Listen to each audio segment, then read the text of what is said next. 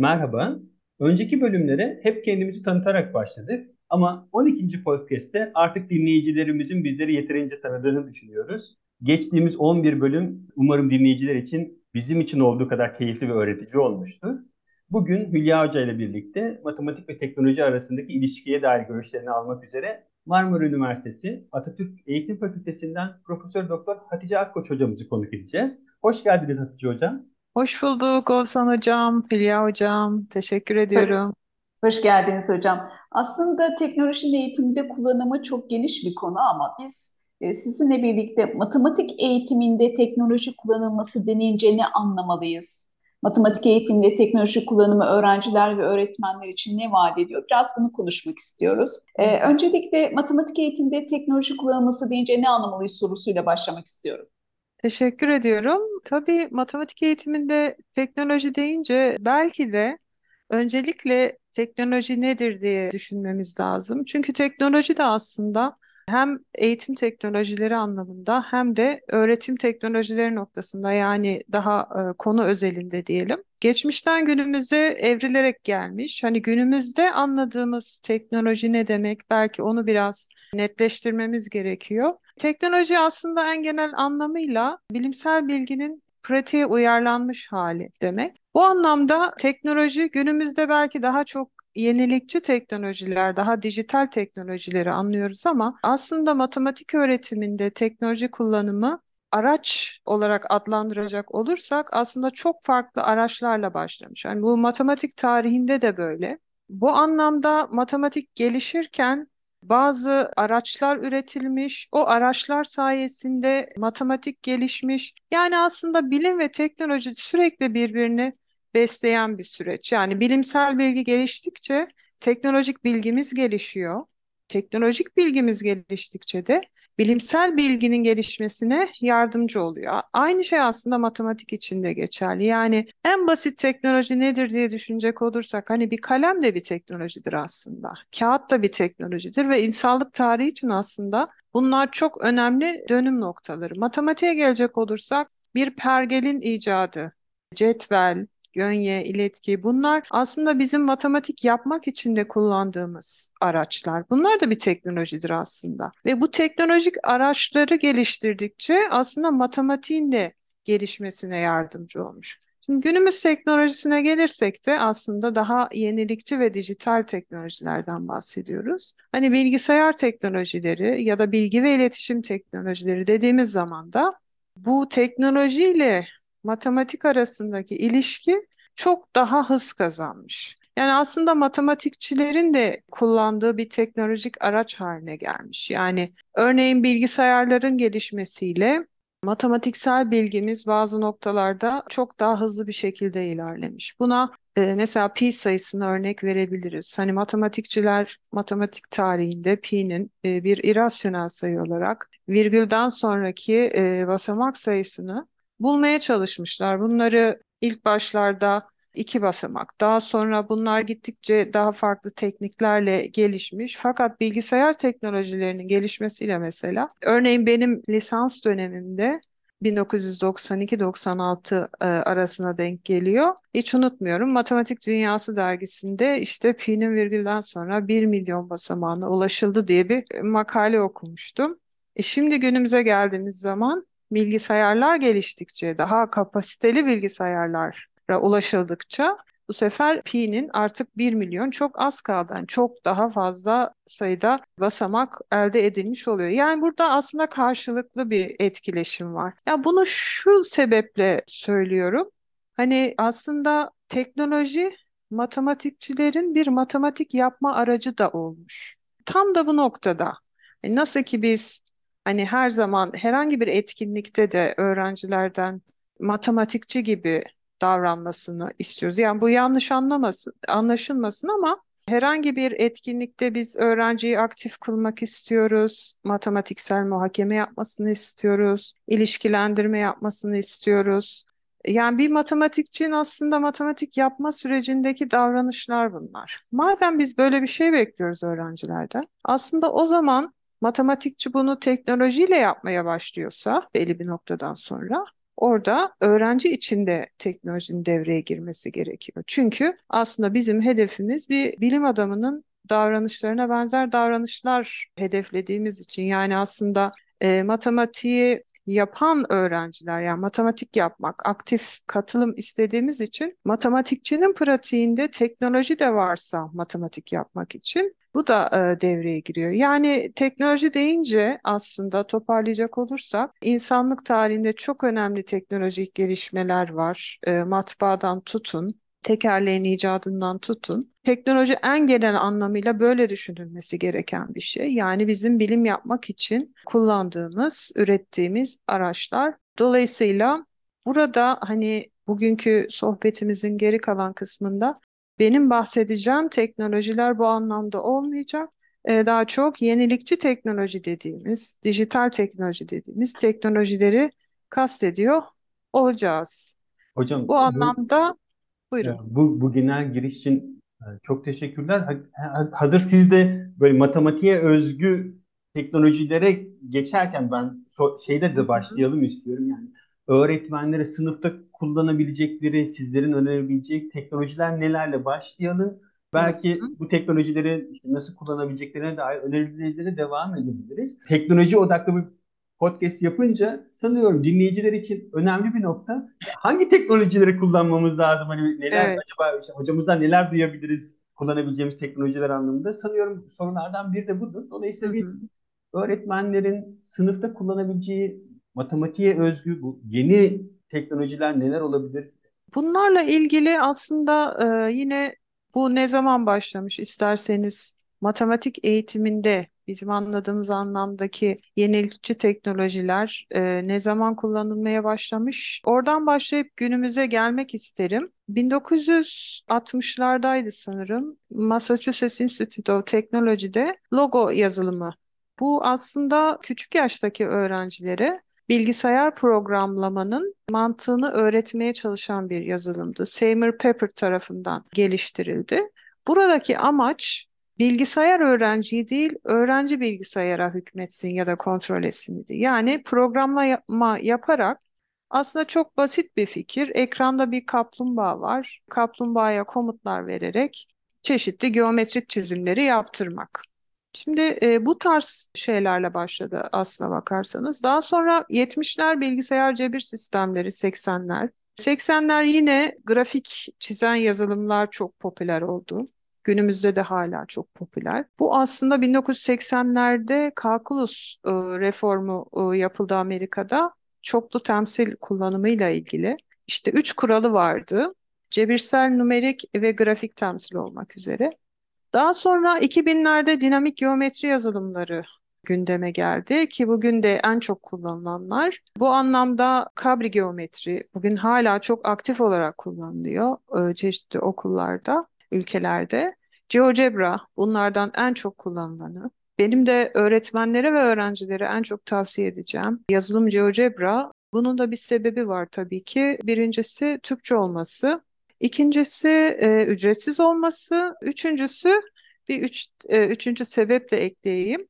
O da çok fazla kaynak var. Yani hani hem öğretmenler açısından hem öğrenciler açısından hazır kaynaklara ulaşmak bir yazılımın sınıf içinde etkili kullanılması için ve bence öğretmenlerin tercih sebeplerinden biri bir öğretmen olarak biz de sonuçta öğrencilerimize teknolojiyle matematik öğretiyoruz. Bizim de en çok tercih sebeplerimizden biri de budur. Yani çok güzel bir online platform e, var. E, Çok güzel bir paylaşım noktasında çok fazla e, kaynak var.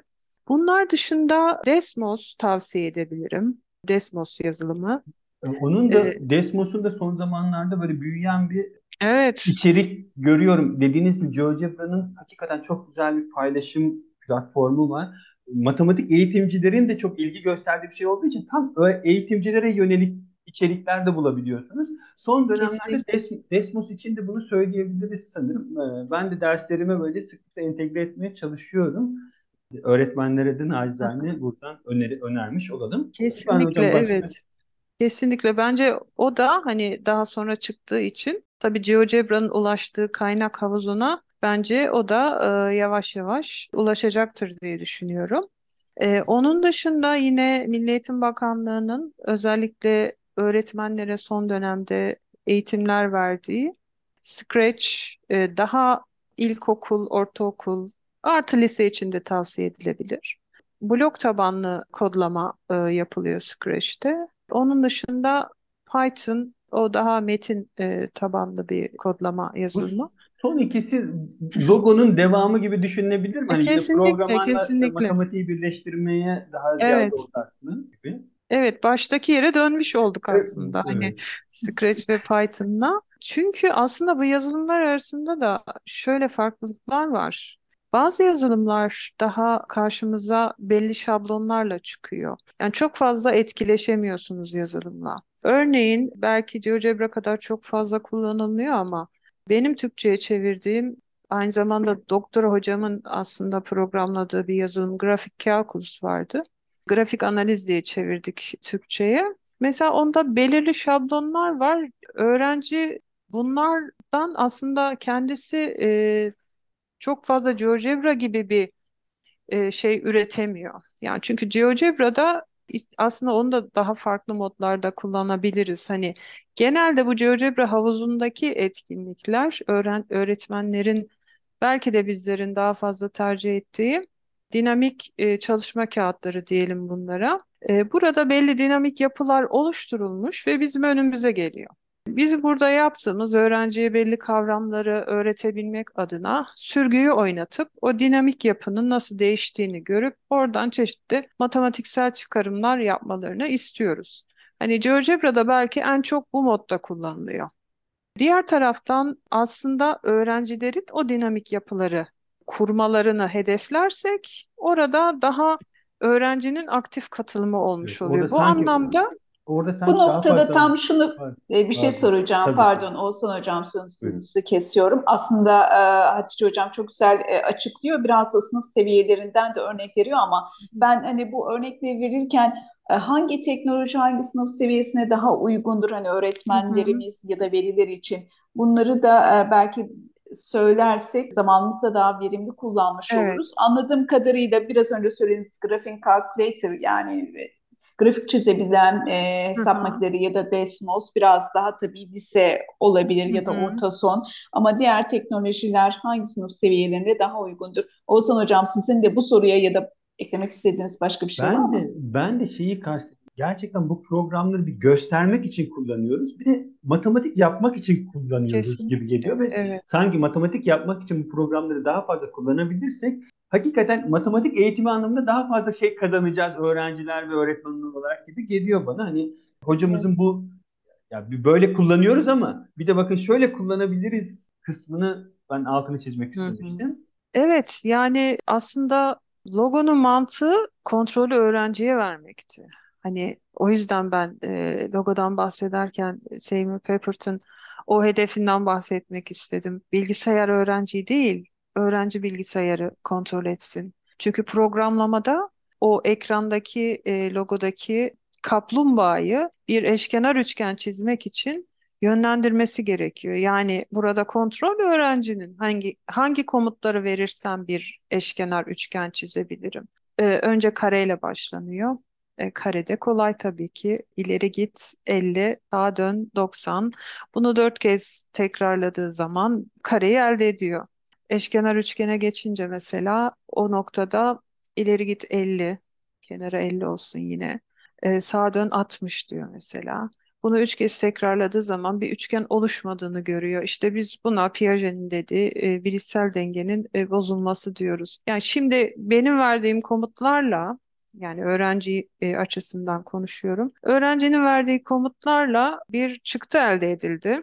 Kontrol öğrencide ve istediği çıktı elde edilmedi. Bu noktadan sonra sorgulamalar başlıyor. Şimdi bu sorgulama süreçlerine neden böyle bir çıktı elde ettim? Neden olmadı? Ne kadar dönmem lazım? Oradan mesela dış açı kadar, toplamda dış açı kadar dönmesi fikrini elde etmesini bekliyoruz. Hani dolayısıyla öğrenci bilgisayarı kontrol edebildiği zaman sizin de dediğiniz gibi daha matematik yapmasını istiyoruz aslında öğrenci bilgisayarı kontrol edebildiği zaman aslında bu süreçlere daha kolay dahil olmuş oluyor. Ya bu noktadan baktığımızda e, Hülya Hoca'nın sorusuna da cevap verecek olursak logo, Scratch bunlar tabii logoyu geçelim artık logo e, Scratch'ten sonra kullanılmıyor. Scratch daha e, ilkokul, ortaokula daha uygun olabilir. Ama e, lise düzeyinde de kullanımları mümkün olabilir. GeoGebra'yı ben e, herhangi bir seviyeye sınırlamak istemiyorum. Çünkü GeoGebra çok fazla gelişti.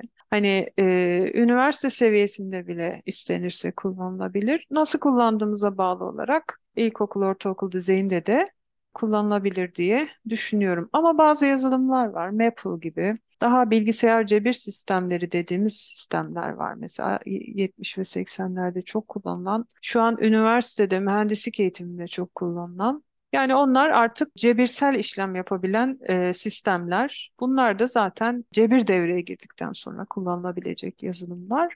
Ama grafik çizme amaçlı kullanılanlar Hülya Hoca'nın da dediği gibi daha ortaokul sonu lise düzeyine uygun gibi görülüyor. Burada evet. cebir sistemleriyle de benzeştirdiğim için hesap Hı-hı. makineleri bizim yerimize hesap yapan makineleri, evet. teknolojileri ne zaman kullanmamız lazım? Evet, en tartışmalı nokta hesap makinesi kullanımı ve bence e, öğretmenlerin de teknolojiye karşı negatif tutumlarının kaynaklarından bir tanesi bu bence. Çünkü orada şöyle bir inanç var. Yani e, ben bunu e, hani öğretmenlerle teknoloji noktasındaki sohbetlerimden elde ettiğim bir şey, fikir aslında ama literatüre baktığımızda da görüyoruz. Mesela şöyle bir ayrım yapıyorlar. O konuya geleceğim. Tamam, geometri için tamam, kullanalım. O, onu daha kab- e, kolay kabulleniyorlar ama matematik için olmaz. O, yani çünkü teknoloji matematik yapacak öğrencinin yerine gibi bir inanç var mesela. Aslında bu noktada farklı ülkelerde farklı uygulamalar var. Ben İngiltere'deki gözlemimi paylaşmak isterim. Orada e, tesis yüksek lisans e, öğretmenlik sertifikası programına katılmıştım bir sene. Staj yapmıştık. İşte tabii 1999, 98 pardon 98'de başladım. Yani o yıllarda ülkemizde teknolojiye bakış açısını ve deneyimlerimizi düşündüğümüzde gördüğüm şeyler beni şaşırtıyordu mesela. Kendimin de ne kadar aslında o eleştirdiğim negatif tutuma e, o zamanlar sahip olduğumu da ortaya koyuyor. Şimdi e, herkesin önünde hesap makinesi, ortaokuldaki yaptığım stajdan bahsediyorum. Herkesin önünde hesap makinesi var. Serbest bir şekilde kullanıyorlar. GCSE sınavları oluyordu onların. Yani e, zorunlu eğitimin 16 yaşına kadar zorunlu eğitimin sonunda bütün ülke genelinde yapılan bir sınav. Bir sonraki aşamaya geçerken de o sınav sonuçlarına göre yerleştiriliyorlar. Şimdi GCSE sınavının arkasında da kitapçığını görmüştüm. Bütün formüller var.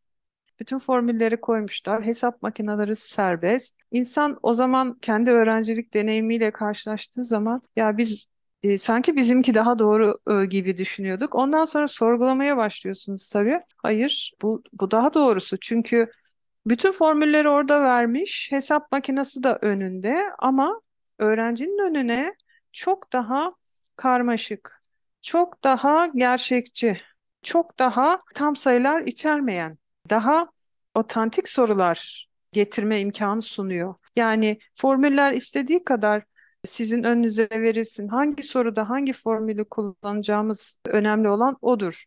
Ya da e, yaklaşık bir sonuca nasıl ulaştığım benim önemli değil. Önemli olan daha karmaşık problemlerle uğraşmak. Aslında e, hesap makinesi o noktada bizim bilişsel yükümüzü hafifleten bir şey. Bizi daha kavramsal olana, daha karmaşık olana odaklanmamızı sağlıyor. Fakat bununla beraber şöyle bir şey de gözlemledim. Tamam böyle yapıyorlar ama bunun bir tehlikesi var. Hani öğrenciler artık zihinden aritmetik yapamaz hale gelebilir. Onun için de e, mental arithmetic session dediğimiz bir dersin içerisinde bir 10 dakika boyunca haftada birkaç kere yapıyorlar bunu. 10 dakika boyunca hesap makineleri bir kenara kaldırılıp öğrencinin seviyesine göre çok hızlı hızlı şu, şuna şunu çarpın, şuna şunu toplayın gibi çok hızlı bir şekilde ilerleyen, hızlı bir şekilde cevap beklenen çarpma, çıkarma, toplama, bölme işlemleri yaptırıyorlar.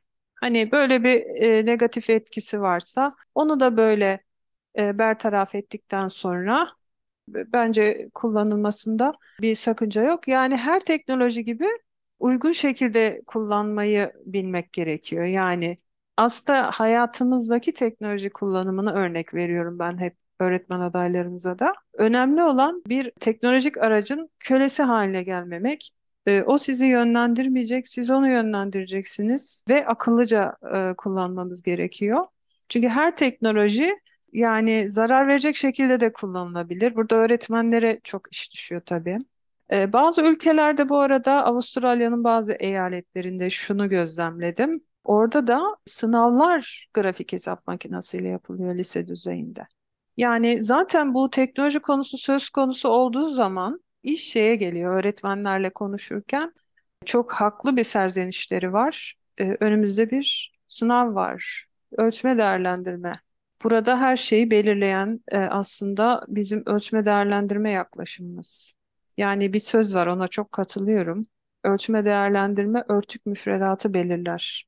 Yani müfredatlar ne kadar alternatif yaklaşımlar istese de aslında e, ya da teknoloji kullanımı hepimiz bu e, ölçme değerlendirme sistemlerinin etkisindeyiz. Bilemiyorum yani ileride e, ülkemizde de hani teknoloji kullanımı noktasında ölçme değerlendirmeye entegrasyon sağlanır mı bilemiyorum ama bu da bir problem olarak karşımızda duruyor. Yani özetle e, dikkatlice e, kullanmak gerekiyor bu bilgisayar cebir sistemlerini. Ama yapılmış araştırmalar da hani ben öğretmen adaylarıma anlatıyorum bazen çok şaşırıyorlar.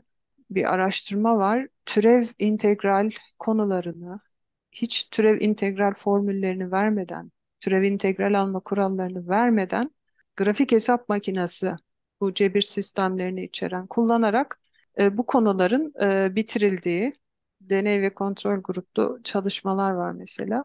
Ve o gruplara şu sorular soruluyor. Bir problem veriliyor. Çözün de denilmiyor. Bu problemi türevle mi çözersiniz, integralle mi çözersiniz? Çözün de denilmiyor. Şimdi bu cebirsel türev ve integral alma kurallarının ezberletilmediği gruplarda bir problemin türevle mi, integralle mi çözüleceğine öğrenciler daha başarılı bir şekilde karar veriyorlar. Çünkü bilişsel yüklerini teknolojiyle alıp daha kavramsal karmaşık problemlere odaklanma imkanı doğuyor diyebilirim. Çok teşekkürler hocam. Çok güzel bilgiler verdiniz. Yani bu anlamda teknolojiyi uygun e, ve yerinde kullandığımız zaman hem matematiğin öğrenilmesinde hem de öğretilmesinde büyük katkıları olacaktır diyebiliriz. Aslında çok konuşulacak konu var ancak süremizin de sonuna geldik. Size verdiğiniz bilgiler için ve yayınımıza katıldığınız için size çok teşekkür ederiz. Teşekkürler Hatice Rica Hocam. Eksik ederim. olmayın. Teşekkür ederim ben de bu fırsatı verdiğiniz için. Teşekkür ediyorum.